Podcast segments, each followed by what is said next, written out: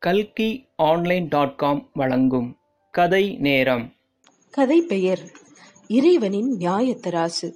கதை எழுதியவர் சௌமையா சுப்பிரமணியன். கதை வாசிப்பவர் பாரதி ஸ்ரீனிவாசன். இந்த கதை மங்கையர் மலர் மார்ச் பதினாறு இரண்டாயிரத்தி இருபத்தி ஒன்று இதழில் வெளியானது. ஒரு வீட்டு வாசலில் யாசகன் ஒருவன் தர்மம் கேட்டு நின்றிருந்தான். அந்த வீட்டு பெண்மணி வீதியில் விளையாடிக் கொண்டிருந்த தனது ஐந்து வயது மகளை அழைத்து தனது கைகளால் அரிசியை அள்ளி எடுத்து அக்குழந்தையிடம் கொடுத்து யாசகனின் பாத்திரத்தில் இடச் சொன்னாள். பெற்றுக்கொண்ட யாசகனும் பக்கத்து வீட்டுக்கு சென்று யாசகம் கேட்டான். அந்த பெண்மணியும் விளையாடிக் கொண்டிருந்த தனது மகளை கூப்பிட்டு அச்சிறுமியின் கைகளால் அரிசியை அள்ளி யாசகனுக்கு அளிக்கச் சொன்னாள். காலங்கள் உருண்டோடின. இரண்டு பெண்மணிகளுக்கும் வயது முதிர்ந்து போனது. இரு சிறுமிகளும் வளர்ந்து தத்தம் தாய் காட்டிய வழியில் அவரவர்களின் தர்மங்களை தொடர்ந்தன.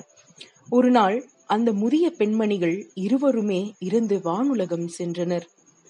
அங்கே அந்த முதல் வீட்டு பெண்மணிக்கு சொர்க்கத்தில் இடம் கிடைத்தது. மற்றொருவருக்கோ அதற்கு கீழான இடமே கிடைத்தது. உடனே அவள் இறைவனிடம் பதறி கதறி முறையிட்டாள். இருவருமே ஒரே மாதிரிதானே தானம் செய்தோம். எனக்கு மட்டும் இங்கே ஏன் இந்த பாரபட்சம்? என்று வாதிட்டாள். அதற்கு இறைவனோ முதலாம் அவளோ தனக்கு பிறகும் தன் குழந்தை இந்த தானத்தை தொடர்ந்து செய்ய வேண்டும் என்ற எண்ணத்தில் குழந்தையின் கையில் அரிசியை கொடுத்து தானம் செய்யச் சொன்னாள். ஆனால் நீயோ உன் கையால் எடுத்தால் அரிசி நிறையவே செலவாகும் என்ற எண்ணத்திலே உன் குழந்தையின் கையால் எடுத்தே தானமிடச் செய்தாய். இருவரது செயலும் ஒன்றே எனினும் எண்ணங்களோ வெவ்வேறு என்றார்.